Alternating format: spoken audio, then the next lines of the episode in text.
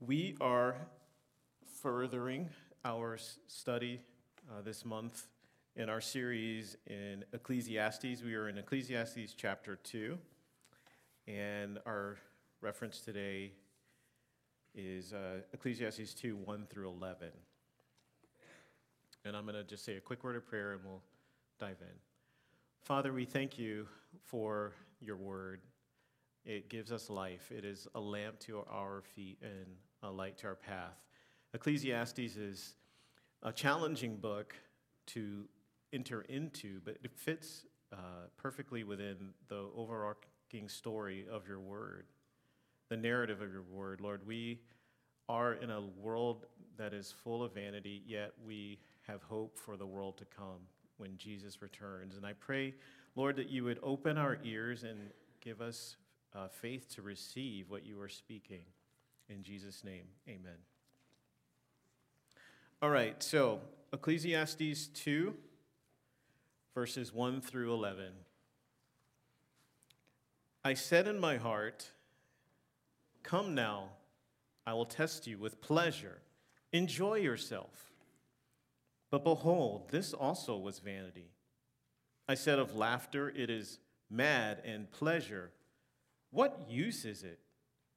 I searched with my heart how to cheer my body with wine, my heart still guiding me with wisdom, and how to lay hold on folly, till I might see what was good for the children of man to do under heaven during the few days of their life. I made great works. I built houses and planted vineyards for myself. I made myself gardens and parks and planted in them all kinds of fruit trees.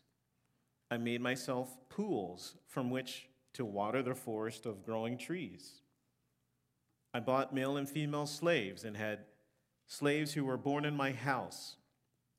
I had also great possessions of herds and flocks, more than any who had been before me in Jerusalem.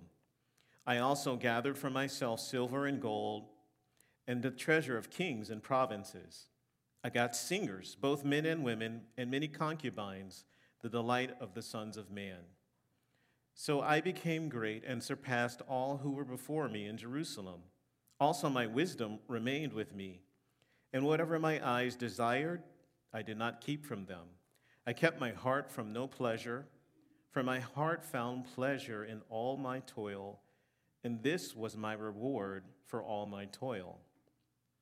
Then I considered all that my hands had done and the toil I had exp- expended in doing it. And behold, all was vanity and a striving after wind, and there was nothing to be gained under the sun. This is God's word.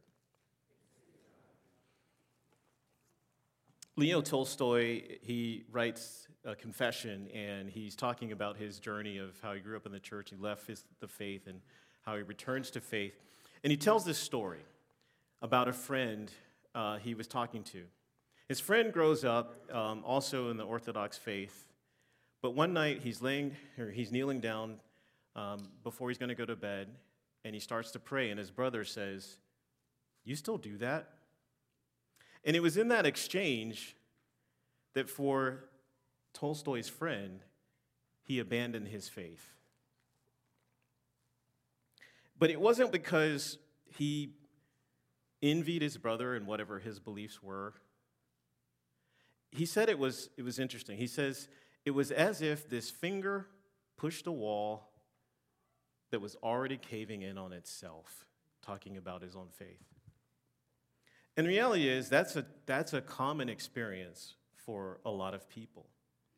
People are often cynical about faith and religion. Without grounding your faith, it can collapse under the weight of such scrutiny. But our wisdom writer here in Ecclesiastes, he flips the script on that cynicism. He, like that finger that pushed Tolstoy's friend, the, the writer here is pushing back on the things that create doubt in the first place. What if we applied cynicism to the things that lead people to abandon faith? Or said differently, if you struggle with doubt, what if you began to doubt your doubts? What would happen? This passage is about pleasure. There's lots of ways that he engages in pleasure, but the preacher effectively takes the posture of one who is cynical about restraint. Now, what do I mean by that? In, in other words, he says about his heart, um, we're going to do we're going to just go full into pleasure which is a reaction to well restraint must be bad. Let's see what pleasure does for us all right? And our culture is one that is also cynical about restraint. It tells you you're good you're pure you, you know you have good intentions. The problem is society. It's holding you back. It's pushing you down. It's restrictive the social mores they're restraining they're interfering with your freedom all you need to do is throw those off, let it go. And the restraints, and seek whatever your heart desires, and in that you find freedom, right? That's our message. That's the cultural message. The preacher here says, let's examine that claim. You see, because if you're cynical about restraint, then if you live your life doing whatever makes you happy, whatever your heart desires, whatever you wish, what's the end result? Our title today is hope for the cynics of restraint. Hope for the cynics of, the, of restraint. And there's three things you have to, if you're a cynic of restraint, if you're pushing back on things, there's three things here you, you have to know.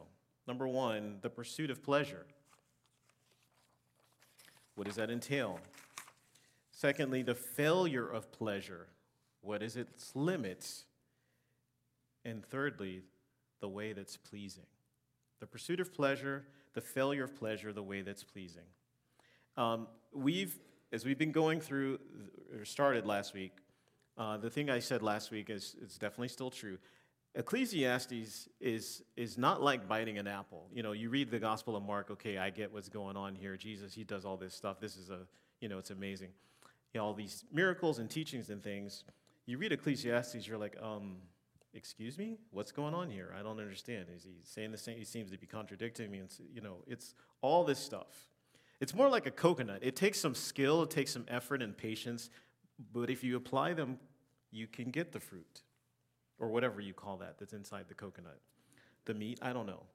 Um, so the author so here's the thing you have to know. The author here is he's, he's created this persona, the preacher, and he's also got in the text this narrator who starts off the book and who finishes the book, who pops up, you know, one random place in the middle. But this is, is a stylistic and artistic way of getting a point across about the meaning of life by exploring all these other views that would be called cynical. And the preacher, he takes these cynical views and examines the number of them and the subject matters um, that are, you know, most common that we might think of of being cynical. And uh, he shows that the, those two you know these these other subject matters they all are vanity. So anyways let's jump into point one here the pursuit of pleasure. Verse one the preacher has a dialogue with his heart which he actually does in a number of places in the text. He says i said to my heart come now i will test you with pleasure enjoy yourself. It's important to understand that in the Old Testament that the heart was the animating center of life. It's not how we think about heart as sort of emotional. The heart is actually the place of intellect. It's where our thoughts stem from. It's the core of who you are. And for him to test his heart with pleasure, in other words, it's kind of as if he's saying, you know, maybe Maybe he would be inclined to being stoic and just sort of going through life not enjoying himself or what have you. But he's saying, rather than be restrained, let's pursue pleasure. So you see how it's being cynical of restraint? Uh, okay, restraint, bad. Pursuing pleasure must be good, right? It's actually important, it's, in, it's a good thing for, for you to consider. If I get the thing that I'm seeking, if I could have all those things that my heart desires, you know, whether that be that, you know, all these vacations, or whether that be all the time I wanted to play the games that I wanted, or do the things that I wanted, or have what I wanted, will it actually bring meaning and significance to my heart? Is that what's going to happen? Maybe it's a career move It's something that you're pursuing. It's one thing to pursue, obviously, a career move because it's a better fit, but it's another thing to pursue it because you think, oh, that's going to solve all of my problems.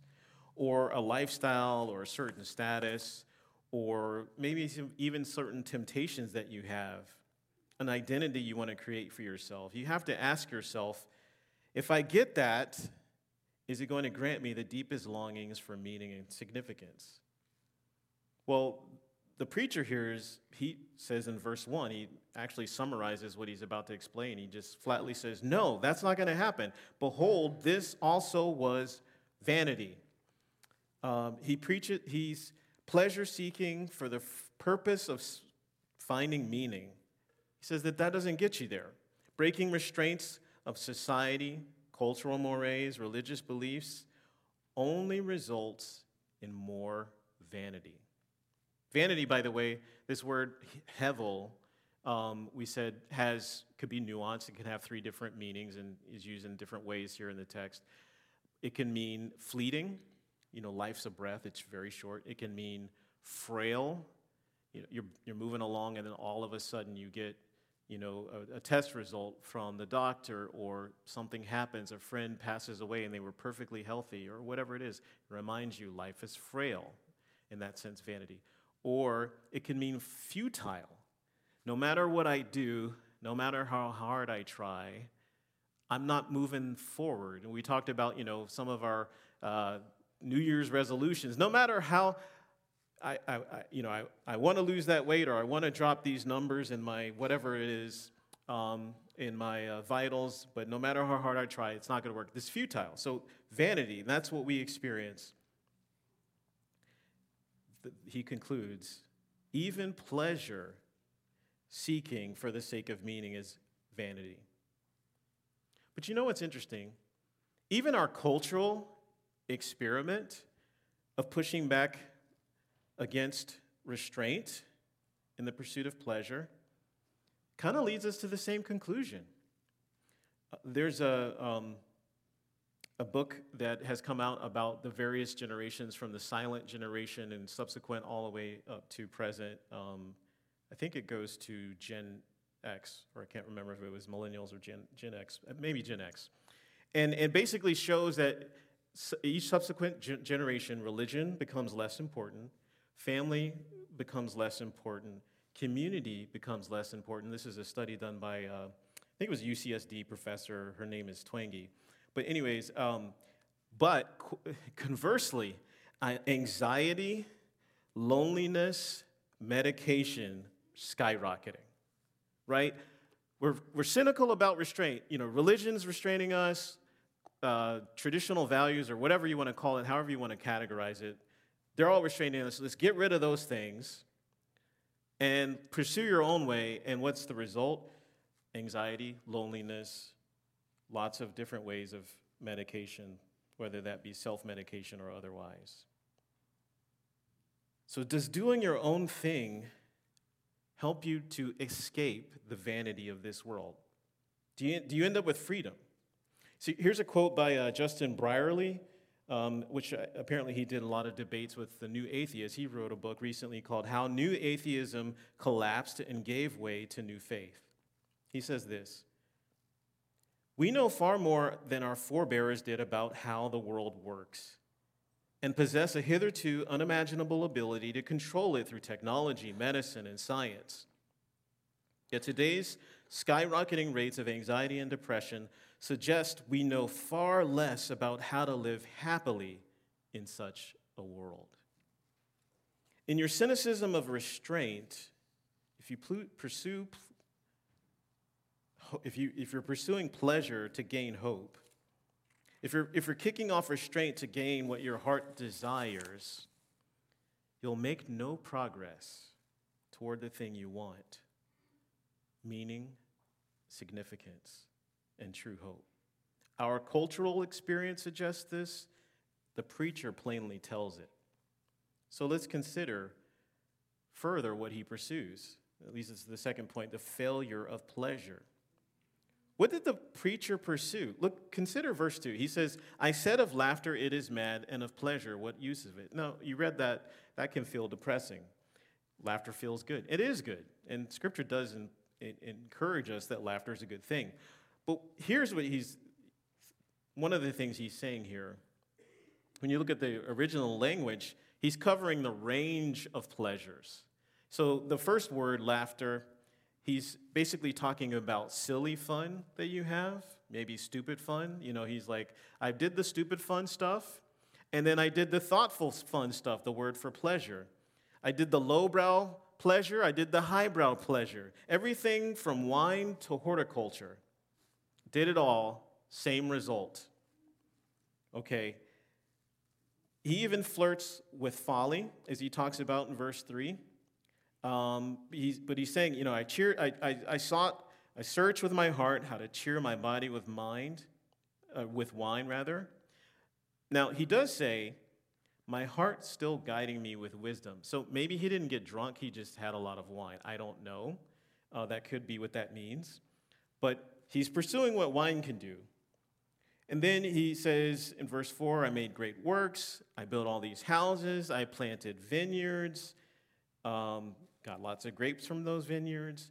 You know, I made myself gardens and parks and planted all kinds of fruit trees in verse 5.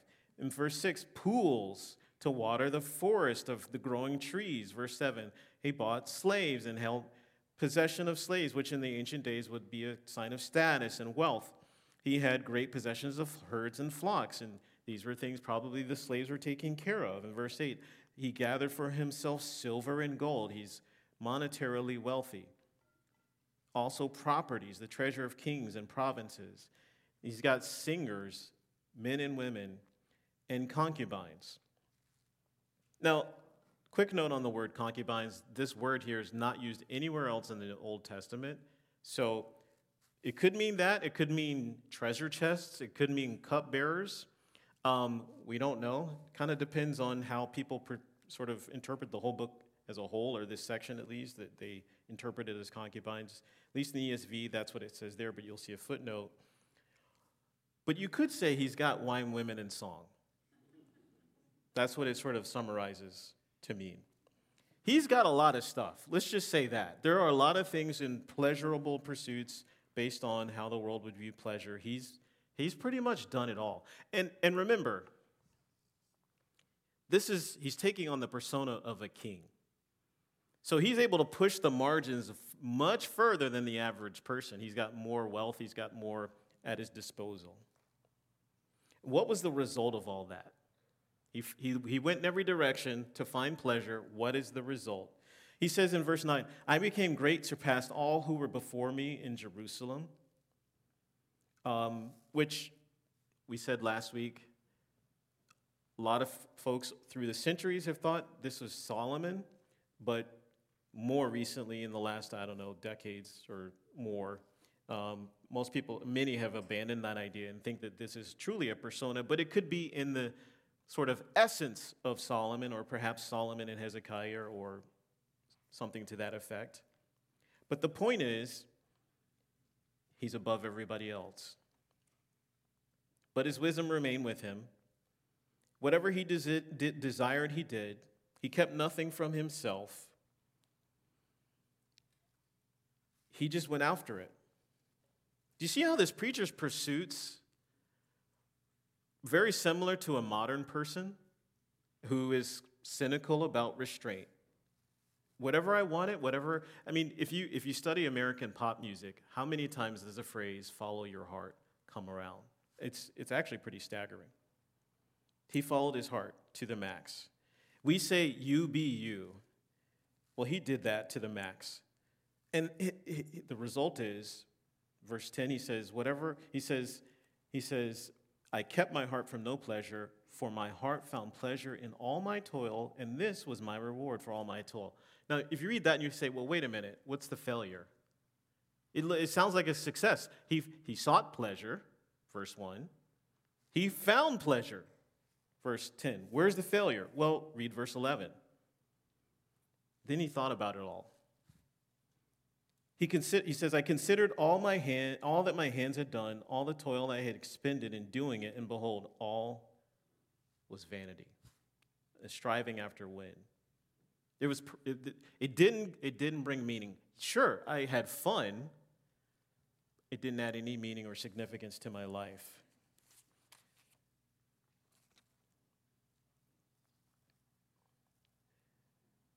How did that happen? How does he move from verse 10 to verse 11? How does he say, on the one hand, I had all this fun, but on the other hand, it was, it, it, it was, it was vanity? Well, he, he gives us a clue, I think, here in the text, multiple places, you see, because what does he say? Verse 4, he says, I, I, I made great works, I built houses and planted vineyards, key phrase, for myself. Verse 5 I made myself gardens and, and parks. Verse 6 I made myself pools.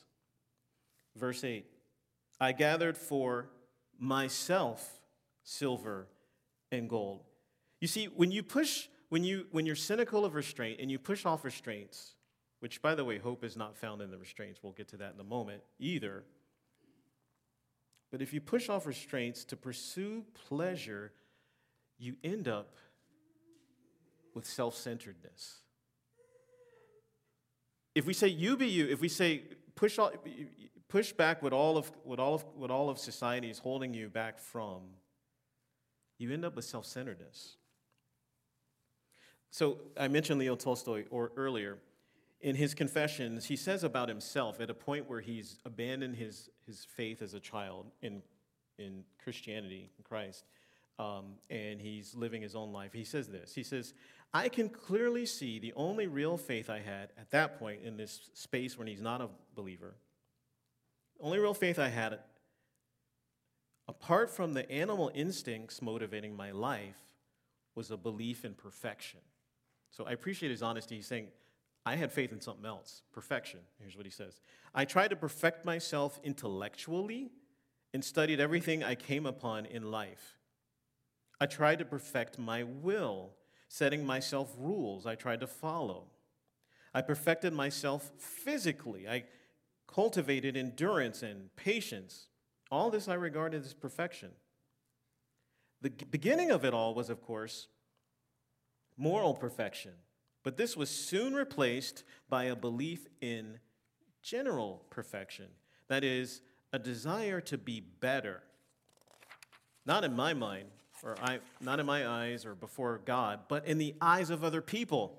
And very soon, this determination to be better than others became a wish to be more powerful than others, more famous, more important, wealthier. Do you see what he's saying? He's saying the same thing the preacher is saying. He's saying if, if, you, pursue, if, you, are, if you are cynical of restraint and you abandon that and you reject it and you say, I'm going to do what I want to do, what you end up becoming is more and more self centered.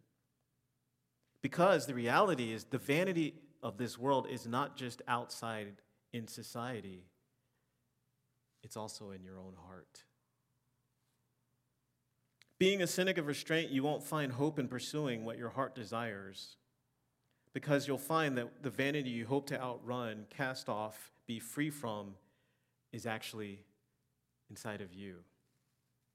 Society is not just oppressing you in this world of vanity. Your own heart, if given the chance and space, will make everything in your life, everything you pursue, every relationship you have, all about you. And that is vanity.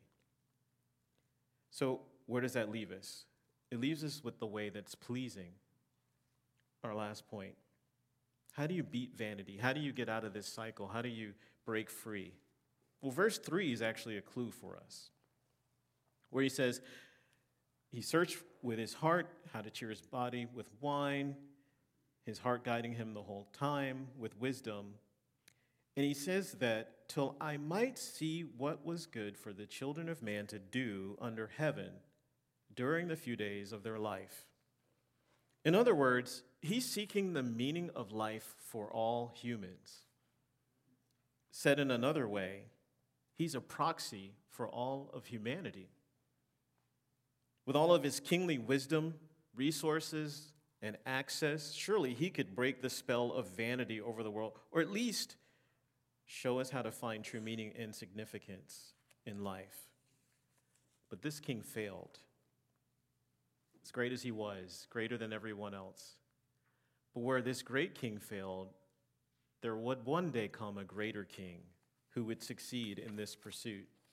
Jesus Christ came and he showed us the true meaning. He showed us how to be free of the vanity cycle.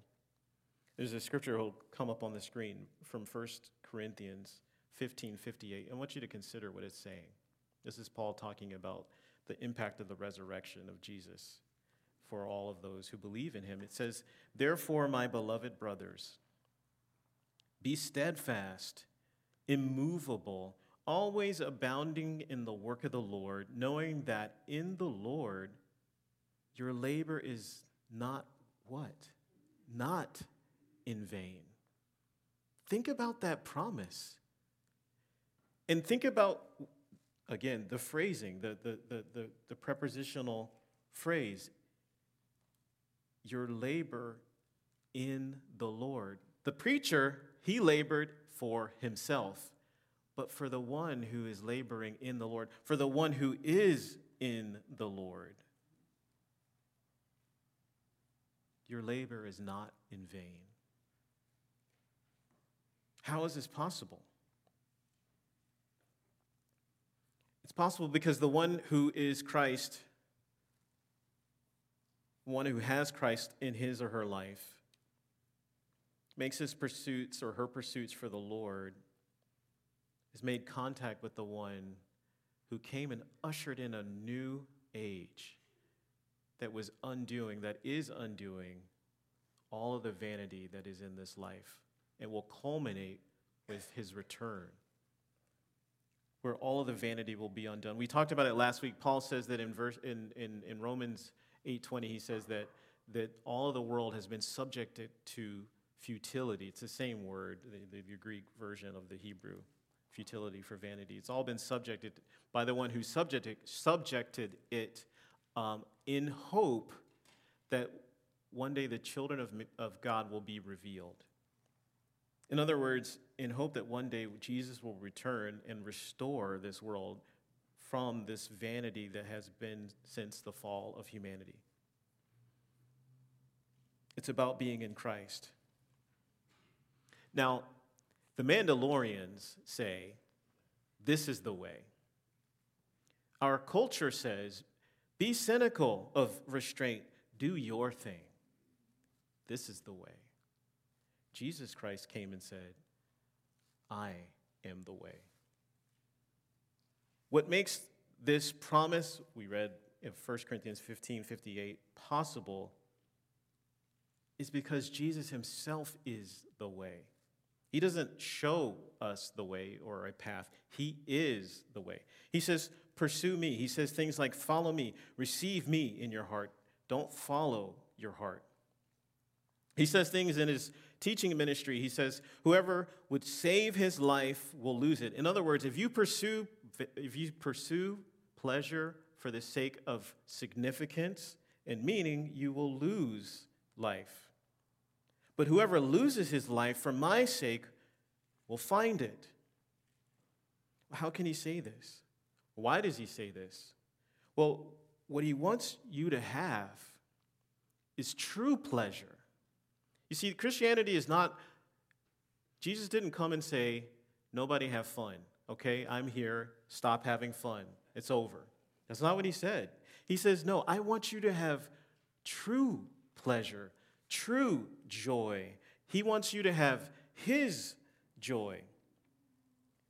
The night before his greatest agony, his greatest despair, he spends energy effort to tell his disciples a number of things. But in one of his points of summary, he says, I have told you these things that you may have, that my joy may be in you, and that your joy may be full. You see, Jesus comes to offer you true pleasure, the way of true pleasure, true joy, true fulfillment. He says, Have my joy and have joy in me. Let your joy be full. If you have His joy, then you don't have to pursue pleasure to have significance, to have meaning, or to be filled up. If you have His joy, you come from a standpoint of having a source that can fill you, such that whether you engage in silly fun, like family dance parties in the kitchen, or highbrow fun, like planting natives plants in your garden, you're able in Christ to do so with His joy. Not because you're pursuing pleasure to fill an empty void. In his death and resurrection, Jesus not only redeemed his people, he inaugurated a new age, one which will culminate in his return, while he will forever crush all the vanity of this world and establish the new heavens and the new earth. So, therefore, if you want vanity, follow your heart. But if you want hope, follow Jesus. He is the hope that pleases. The only way not to live a life of vanity is to pursue Christ. It's in Him that all the vanity of life begins to be redeemed. The only way to have joy that's full, rather than the one you chase because your joy is never full, is to receive the joy that comes from Him. That joy, by the way, is a restoration of love, relationship with the Father, Son, and Spirit, the triune God, and restoration of being able to love one another. This is my commandment that you love one another, that your joy may be full. It's the thing that in all of our pursuits to be cynical of restraint, we actually abandon faith, family, community. It's the thing that Jesus came to restore right relationship with God and with one another. Let's pray. Father, we thank you this morning that your word call, comes all the way down to our level, even willing to engage in cynicism to show us its own vanity, to show us, Lord, that there is a way of hope. Lord, I thank you that you don't just sit up on high and castigate us for doubt or for our affections that go awry, but rather you show us in your patience and your grace that those things that we chase after, those vain idols, those whatever it is, they won't satisfy us, but only you will. And this morning, God, I pray for any of us who have struggled. We all struggle in this, but maybe imminently struggling right now, Lord, I pray that you would, in your kindness, draw them to see the hope that is in you and the true joy that is in you. In Jesus' name, amen.